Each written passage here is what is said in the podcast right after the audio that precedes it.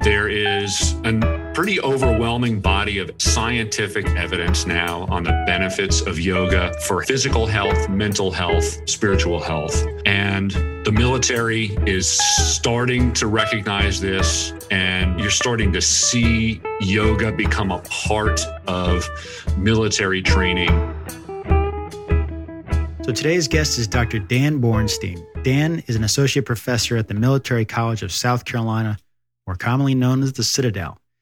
Not only is he a professor with his focus in exercise science, but he's also the director of the Center for Performance, Readiness, and Resiliency and Recovery, which offers programming and training for those who work with tactical athletes. Think military service members, firefighters, law enforcement, emergency medical service workers, and veterans. So Dan's in this interesting crossroad, or let's say this emerging, emerging sort of um, research that's not just the mind body experience, but really weaving a lot of fascinating physiology, psychology, anatomy, and core fitness training. You know, we kind of get into a little spirituality in this conversation, particularly when he talks about how Anusara Yoga, which he came across at Canyon Ranch in Arizona many years ago, really has helped him manage a pretty severe and significant back injury when he was 11 years old. And so it was great to reconnect with Dan after many years having crossed paths at college in upstate New York. And he's a great guy. And he knows a ton about this emerging space. And I know you'll enjoy this conversation with Dan. And this is going to be actually part one of, of two talks with Dan. The next time we speak, we're going to talk more about his particular research and focus at the Citadel and working with tactical athletes. So thanks again for listening and uh, hope you enjoy the show.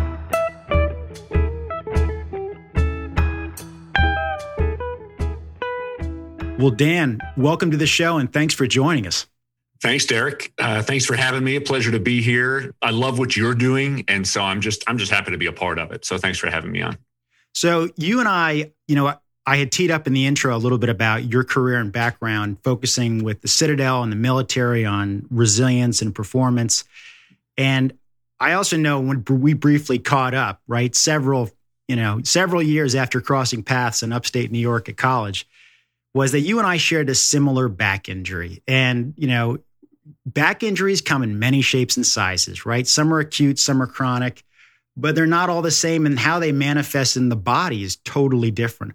But you and I, you and I share a little bit of a unique type of injury. And anyhow, before we get into how yoga has helped your life, if you don't mind, give us a little bit of a story for your beginnings with musculoskeletal health. Sure. So my, my, beginnings were early. I, I, was I was 11 years old, and I, I had gotten home from school on Valentine's Day. I just remember remember this happening on Valentine's Day, and I was at the the top of the staircase, my house, that that separated the first and second floor. And at 11 years old, right, you don't think too clearly about things, and you think you're Superman. And so I was standing at the top of the stairs, and I thought it would be a good day to set the world record for for stair jumping, seeing how many stairs I could jump down at once, how many I could clear.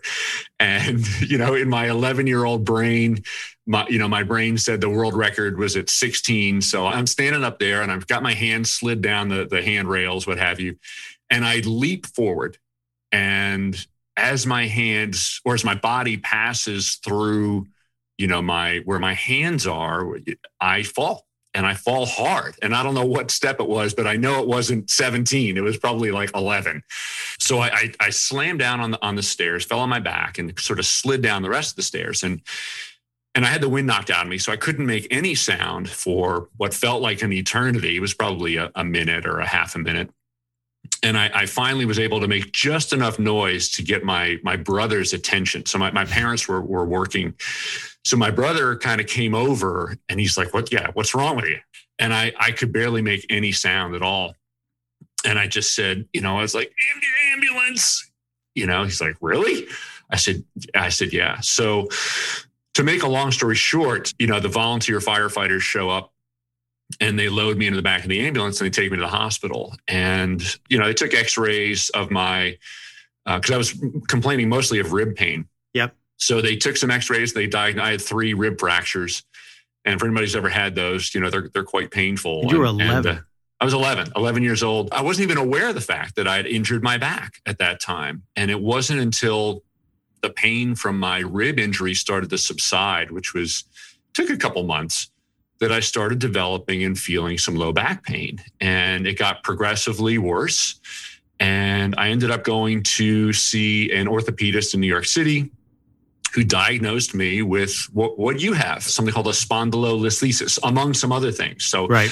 I had bilateral fractures of my lumbar L4 and L5 vertebrae. Yep. I had two herniated discs and I had this spondylolisthesis, which is a slippage of one vertebral body over another, sort of in towards, if you can sort of imagine this, in towards the spinal cord. So this is 1983. And at the time, and you're 11. You're 11, 11, years old. 11 right? years old, right? And an active kid, right? I mean, I played totally. every sport I could get my body yeah. into or hands on. Loved PE. You know, as physical education was my favorite class. And the treatment at that time was immobilization and removal from physical activity. Wow. So I was put I was put in a back brace, you know, that was removable. I mean, I could shower and stuff. It wasn't like yep. I was in a cast. Yep.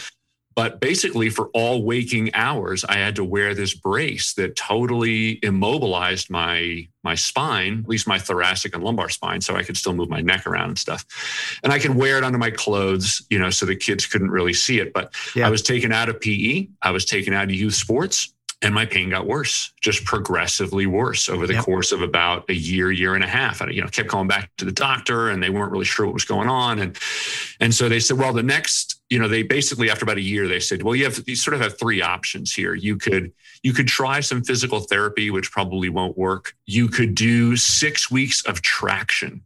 In other words, they were they were going to put me in a hospital room. So now I'm 12 and a half years old. Unbelievable. And, and, an active kid. So they're like, well, we can lay, we can put you in a hospital room and we'll put you in traction for six weeks, essentially to relieve, right? It was basically yep. to relieve the pressure on that nerve. And, and, by the way, not to interrupt you, but I grew up with a good friend of mine who was very tall, who grew very fast over a short amount of time.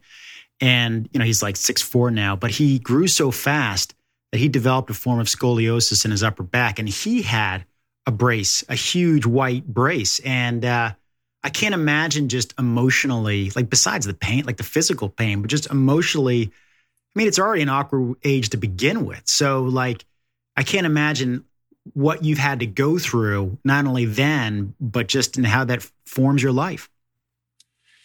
Yeah, it was odd. I mean, it was just, it was just, odd, you know, and kids would, I remember my, my PE teacher who was the wrestling coach kind of, you know, thinking I was a sissy, you know, for, right. for, for not being a part of PE. And I, I don't think he understood that. I Pick really up wanted that to, medicine ball, right? I really wanted to be there. I mean, right? I, I, really legitimately wanted to be there. But instead, I, I, you know, I was in the library. I mean, literally, I went from from gym class to just, why don't you just go to the library and study? It's like, oh my God.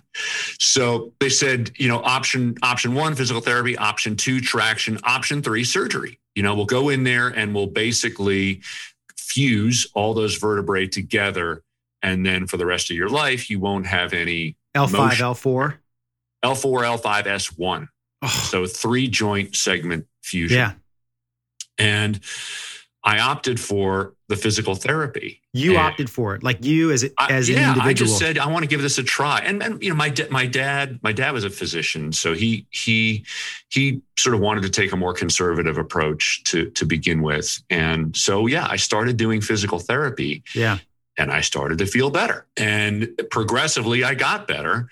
And to make a long story short, it was really the first time that I learned the importance of being strong, physically being strong, and and I think emotionally helping to become strong too. Well, also being, I think being strong and and like it took some strength and some courage to not want a quick fix. And I think people go into lots of surgery, and I'm not a doctor, like you know, I think a lot of times people opt for surgery and don't realize that the the more natural, healthier, better long term solution is already within you. Yeah. And like I'm just amazed that you had the foresight as a kid to know that this is something I can work through. Like there's just a resiliency, but there's also like an intelligence, an awareness, and say like, I'm going to sort this out. Yeah. Well, I don't think and we'll come we'll come back to the, the quick fix thing. We'll come back to that because yep. it, it, it you know the story evolves. You know, and I didn't necessarily I was just afraid, frankly, more so than anything else, of yeah. having to lay in bed for 12 weeks or, or go under the knife. But but again, you know, as I got progressively stronger, physically stronger, I was able to do more and I had less pain. And so I, I was allowed to, excuse me, gradually get back into sports. I remember I, I still was not allowed to do physical education or sport through middle school. But my freshman year of high school, I was allowed to run cross country. So, like, I ran cross country in the fall, and that didn't seem to create any problems. So then they sort of said, well, maybe you can play soccer. So I started playing soccer.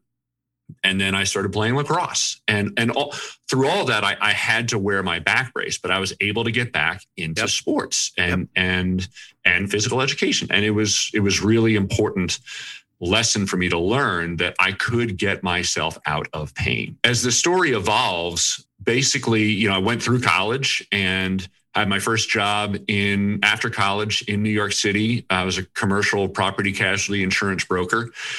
And I went from living a pretty active lifestyle through college, working out regularly, and and you know I didn't I didn't play sports uh, competitively through college, but played recreationally.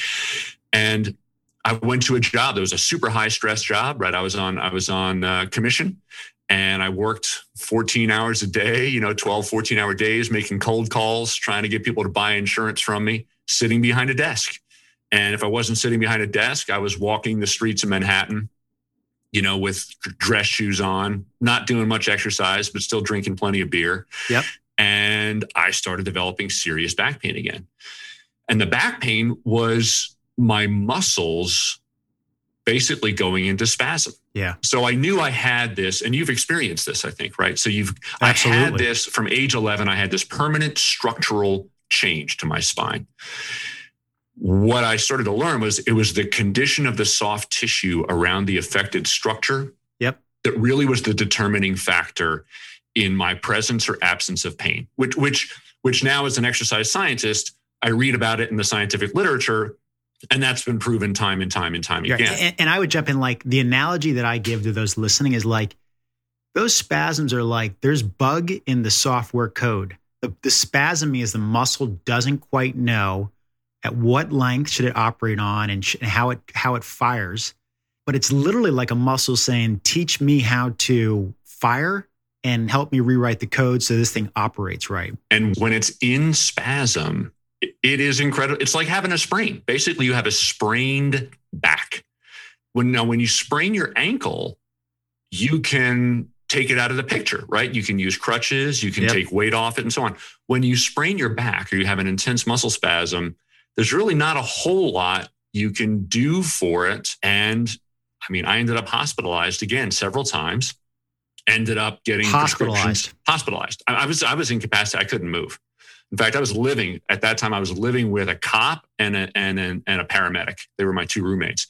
And one night, I was in such bad spasms that I was just laying on the kitchen floor, and my paramedic buddy came home and he's like, "Oh my god, we got to get you to the hospital."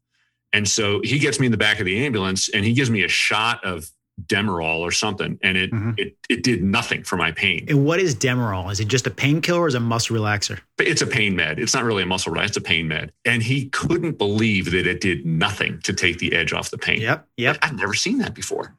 So anyway, I was prescribed all kinds of really heavy duty pain meds.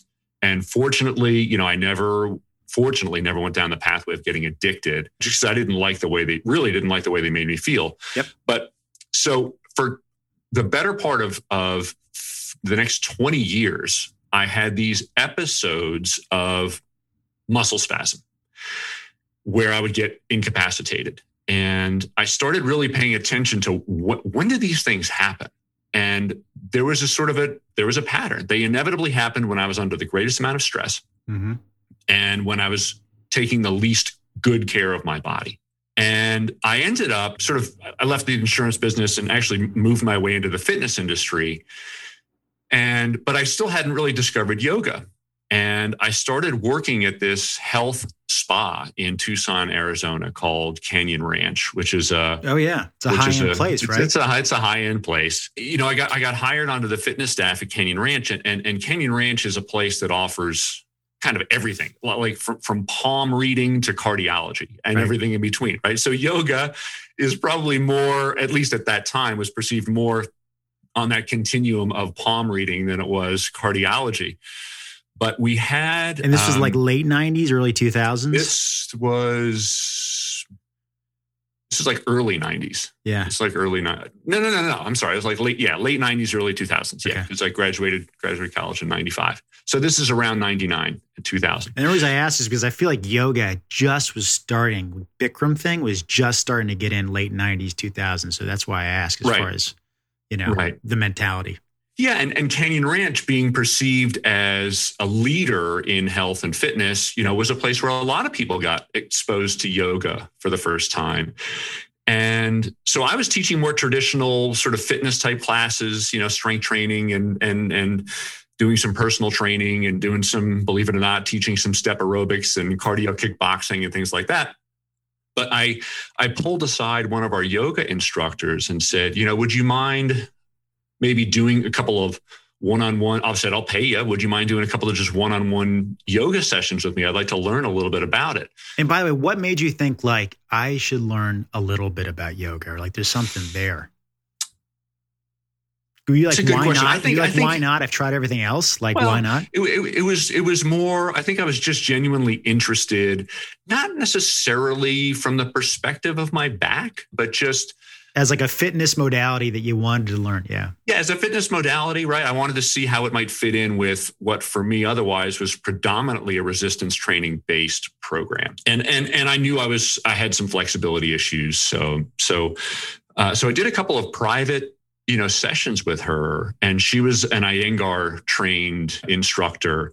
And so there was a lot of emphasis. I just remember there being so much emphasis on technique and, and slow alignment. And, and, and by alignment. the way, let me just jump in for those Iyengar, named after a guy named Iyengar who brought the notion of blocks, straps, bolsters, all the props that are used in a lot of studios. And they're that type of yoga, as you know well, is great for people with chronic or acute injuries. Like you are recovered from a hip surgery and you've got the green, you know, the the sign off from your doctor. It's a great way to knit back that connection to those injured spots in your body. As one of my instructors said, Allison West, you don't have to have the problem to enjoy the solution. And by the way, for those listening who have who have back issues, knee issues, hip issues, foot, ankle, go find a great Iyengar studio and and start doing some privates. Yeah, no, I, I agree, and and I I was just lucky enough to sort of fall into it, Derek, by having having a one on one instruction with a with an Iyengar teacher who who really did emphasize alignment. And you know in holding postures for an extended period of time and making ever so subtle adjustments to how you're holding your body and what that feels like was really eye opening for me. And so I started doing just doing yoga classes at Canyon Ranch regularly. So I started working yoga into my regular weekly routine. And one of the things I started to discover was that it was a little bit more than just physical. Right. So when I when I was doing the privates, it was really more on the physical. But then when I started doing some yoga classes, there was this kind of spiritual element to it, right? Mm-hmm. This idea of working with the breath and that the challenges that we may be facing on the mat, so to speak, quote unquote, right? Those who take yoga will be probably familiar with that term. But so the physical or emotional struggles you may be having, judging yourself about, wow, I can't get down very far into this posture and everybody else can, and what's wrong with me? And right, the competitive aspect, right? Right. That piece. I'm so glad uh, in the uh, back row. Yeah, right, exactly. Or gosh, I'm in the front row and everybody right. can see me and right. see all my faults. But that the idea of that being an analogy for for the, the struggles and challenges that we have in life and that to be still yeah. and to breathe through it and to work through it and to not necessarily judge it but just kind of notice it. Yeah.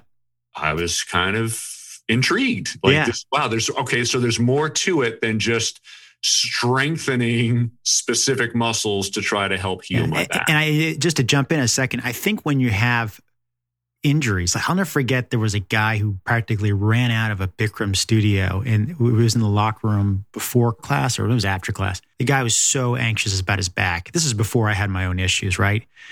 And I think when you are first doing yoga, you are hyper vigilant about like, what am I doing here? What am I doing there? And then I think when you get over that hump and you get in a groove, to your point, then you really get to focus in on like, yeah, where's the relation of my foot to the other injuries in my body? But you're, you know, where you're taking this orchestra, like, you know what you're doing. And there was a great quote I came across that said, the asana is the bow, your body is the arrow, and your mind is the target. And so in these yoga poses, yeah, you might look like you are not ready to put that on Instagram, but that's the edge that you're playing in in your own mind with your own body. Who cares about what anyone sees next to you? If you're if you're wobbling or losing your balance, like put a hand on a wall, grab a block, back off. But you, to your point, when you really zero in on the breath, that's where you're mapping the brain back to you know your awareness in your knee and your hips and your foot which might help you protect the injury but it's definitely going to help you over time to get a lot out of your yoga practice because you're so dialed in exactly and you talk about that edge you know what, what you're capable of doing varies day to day yeah when you get really aware of your body and you know how what you need to do. Like I got to tell you, because of my back injuries, I had issues with my own diaphragmatic breathing, the core pelvis connection, and there's a lot of holding. And now that I'm actually more aware of that stuff and it's opened up, you know, when I go play hockey, like I'm actually moving a lot better on the ice because I'm actually generating that power through my core using breath. And I think so breath can be kind of like this engine that supports your core. And so this is stuff that no one's thinking about their first yoga class. But like, hey, like over time, you kind of start pick this stuff, pick this stuff up. Yeah. And I think, you know, if, if we end up talking again, we'll, we'll talk about some of the applications that this has in in in the military and in military performance. The breath work, it saddens me how many people move through not just each day or each week or each month, but but maybe an entire lifetime without real consciousness for the power that their breath holds yep. to improve their experience. It's really sad. And I know that when I get really busy and I'm up in my head, right, and I'm thinking about all the things I got to do for work, I don't think about my breath. But when I take time to stop and either get on the yoga mat or just do some breathing exercises, it immediately starts to soften not yeah. just my thought process, but my body. And when I get into pain, it's because I'm hard, right? Like yeah. my, my body is just holding tension. And if I can soften, then things start to get better. And, and, and I want to circle back to the point you brought up earlier about the quick fix. So I had been using, I, I, had incorporated yoga into my lifestyle. So I was in the fitness industry and working at Canyon Ranch, and and and I had opened a, a, a performance enhancement center in Tucson, Arizona, where we worked with regular people and also sport athletes and what we now call tactical athletes, which are military personnel and first responders. And I did that for the better part of about 10 years and we had an entire collaborative team. We, we had strength and conditioning coaches we had yoga teachers we had behavioral therapists we had dietitians we had massage therapists we had this sort of sort of this whole thing working and it was a team that was there to support the individual in making lasting lifestyle change or the or the or the team for the team. So if, the, if it was a sports team or a, or a tactical team, then we would we would work with them that way. And after I sold that business, I went back to school and I, I got a PhD in exercise science. And I took my first class in biomechanics and functional anatomy. And I started learning not just where muscles are, but what they do when they contract properly. And it was through that process that I started really making the connection to the cueing that's offered by a really good yoga teacher. Right. So right. a really good yoga teacher is going to maybe talk about inward spiral or outward spiral or you know things like that, that internal rotation external internal, rotation yeah, right. right so they're going to they're going to they're going to encourage you they're going to give you a, a cue or a visual that's going to get your femur bone to move into a particular spot or what have you and when i started learning well I know exactly what muscle it is or muscles they're talking about to get you in that position. And they're never, they might not even mention the muscles. They're trying to have you connect into that movement so you can find the, the alignment that works yeah. for you. And there's right. And there's what's, what's beautiful about it is there's no real need to get technical with it as long as it happens. But to, but to connect for me as an exercise scientist, to connect that cueing with, with now at the time what I was learning to be true about anatomy, functional anatomy, alignment, and so on. I was like, yeah, that makes total sense. So for hundreds of years, the yogis who've been talking about this stuff, they totally got it. So it was just really neat to see again the science of human movement yep. as it connected to just really good cueing in a yoga class. And with all that said, when I got to the Citadel, which was about nine years ago. And actually, when I moved to South Carolina, yoga is not nearly as strong culturally in the Southeast. as it was in the Southwest when yeah. I was in Tucson. I, I, had I had phenomenal yoga instructors, and, and I moved from an, from an Iyengar based practice to when I was in Tucson, an Anusara based practice, and I and I practiced with a guy named Darren Rhodes. How would you explain Anusara either either in, in differing from Iyengar or just in general? How would you explain Anusara? I, I would explain it as a really, for me anyway, it was a really nice blend of of the physical and the spiritual, and the best cueing I had ever had. Really? So the, the, teachers that I had had, and Darren was among them. So, but the other teachers that he had, so Yoga Oasis was the name of, and I think still is the name of his place in Tucson. So this is now going back, gosh, probably 20 years. But the, the cueing that was offered in the Anusara style just really resonated with me and and and really having a spiritual message at the beginning of each class and then ending with a similar message and having some you know some chanting and and just these other sort of spiritual elements that I hadn't really been exposed to just deepened the the whole experience for me. So the Anusara style was just really good for me. It it, it really brought it uh, for the first time I really had that sense of community. I'm not a religious guy. I, I consider myself to be a relatively spiritual guy I guess but not particularly religious dogmatically. So as I moved to South Carolina, first in Columbia, at, we're at the University of South Carolina, and then and then down to Charleston. It's been 14 years now. I kind of lost my yoga practice because I couldn't really find a teacher that I really loved, and I couldn't find the community that I really loved. And about four years ago, I started developing instead of muscle spasms that that were acute and and very intense I started developing chronic progressive neurological issues with my back where numbness, numbness down my hamstring and pain down my hamstring into my calf, foot drop. Uh, yeah. Uh, to the point where I couldn't walk, I couldn't teach a 45 minute class without yep. my foot going numb. Did you find yourself tripping a little bit more with that foot? Tripping. Yep and it scared the bejesus out of me because I, you know, my kids, they're now 11 and 13, but at the time, you know, they were whatever, eight and and 10, I guess. And the thought of not being able to play with them was really scary. And it was getting worse. And I was, and I was trying everything. I was, so I, I did a summer of yoga. Like I stopped doing resistance training. I did a mm-hmm. summer of yoga. That was all I did. That didn't really help. I did physical therapy. I did acupuncture. I did dry needling. I, I got injections. Nothing was working. And one of my brothers, who's a, a meditation teacher, uh, said to me, Have you tried meditating? Uh, and I said, No, I haven't. And, and prior to that, by the way, I was I, I, was I was at the point where I could not really take the pain anymore. So I consulted three different neurosurgeons. And that was that pain more of the nerve pain? Was it?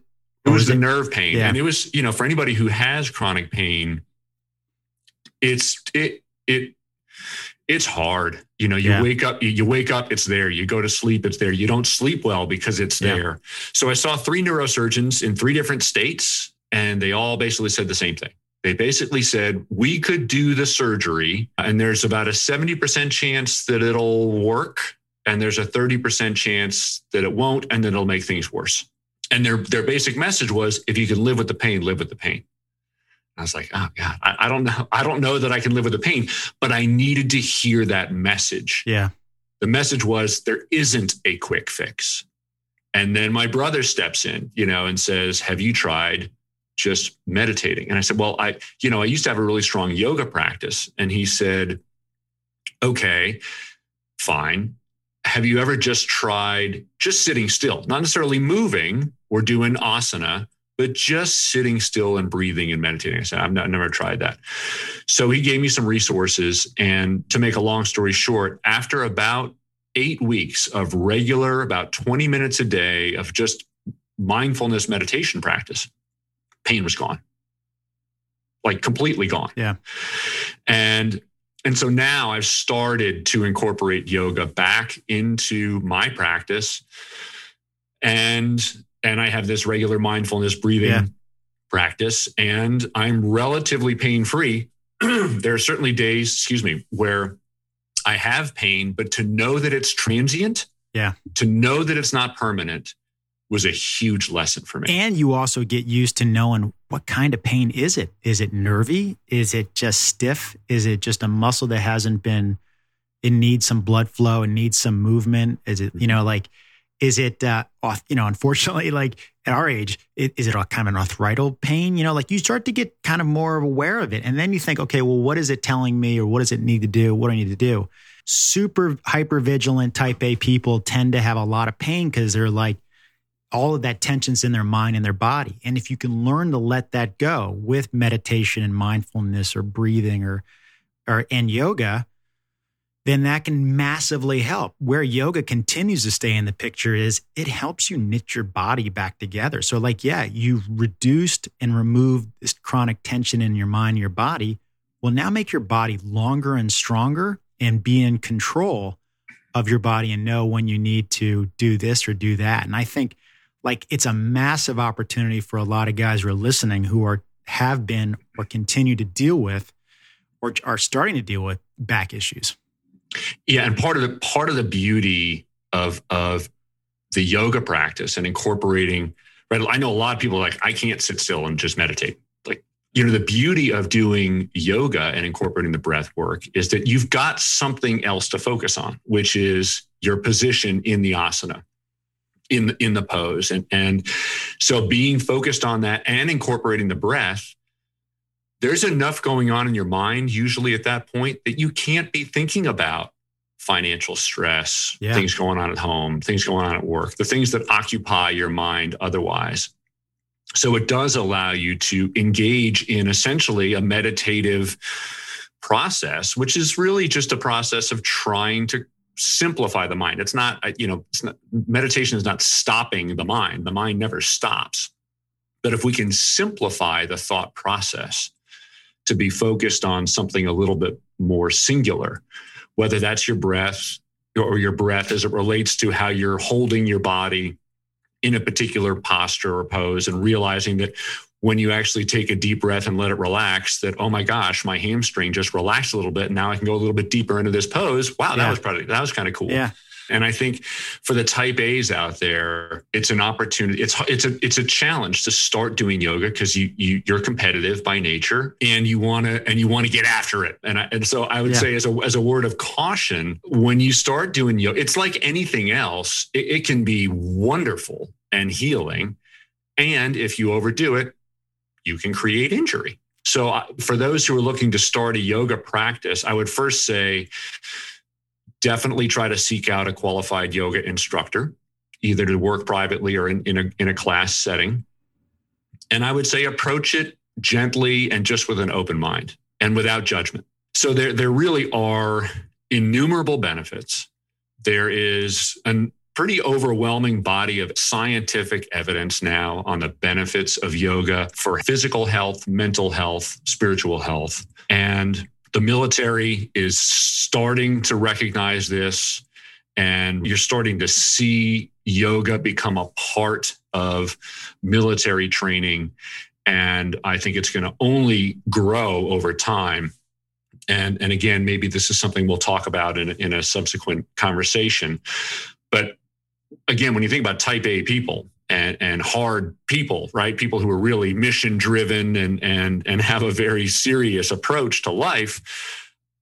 Doing yoga can can really help them not only perform better on the job, but also off the job at home with their families. And then once their career, maybe in the military, is over, because inevitably they're going to accumulate some musculoskeletal injuries. So, how you deal with those is really going to determine your path and how joyful your path is or how painful your path is. And I think you and I were talking about this a little bit off air, Derek. You know, it's like chronic pain can be an anchor that totally weighs you down and keeps you from enjoying life and or it can be a propeller where if you're if you're open to exploring the ways in which that pain can actually help you identify new ways to nourish your body and mind and, and soul. Uh, and that may be through yoga, it may be through something else, but yoga really is a wonderful way to do it. Then it becomes truly a propeller that can lift you up. But it's an individual's choice and it's not an easy choice. And sometimes you do have to go through some discomfort in order to get through to the other side and be lifted up. But I know certainly for me, and I think for you too, there was a time where, where chronic pain was an anchor. But by devoting ourselves to exploring options and coming across, having, having been fortunate enough to come across yoga, yoga has been a propeller, certainly for me, and has lifted me up out of some pretty dark places. Well, Dan, listen, it's been awesome to reconnect. There's a lot more for us to talk about. And for those listening, we're going to do another episode with Dan talking more about his career and research in this uh, fast evolving space. I know I've had conversations with top physical therapists, and they recognize that there's this mind body connection that is a more holistic approach for dealing with post op surgery, rehabilitation, dealing with chronic pain.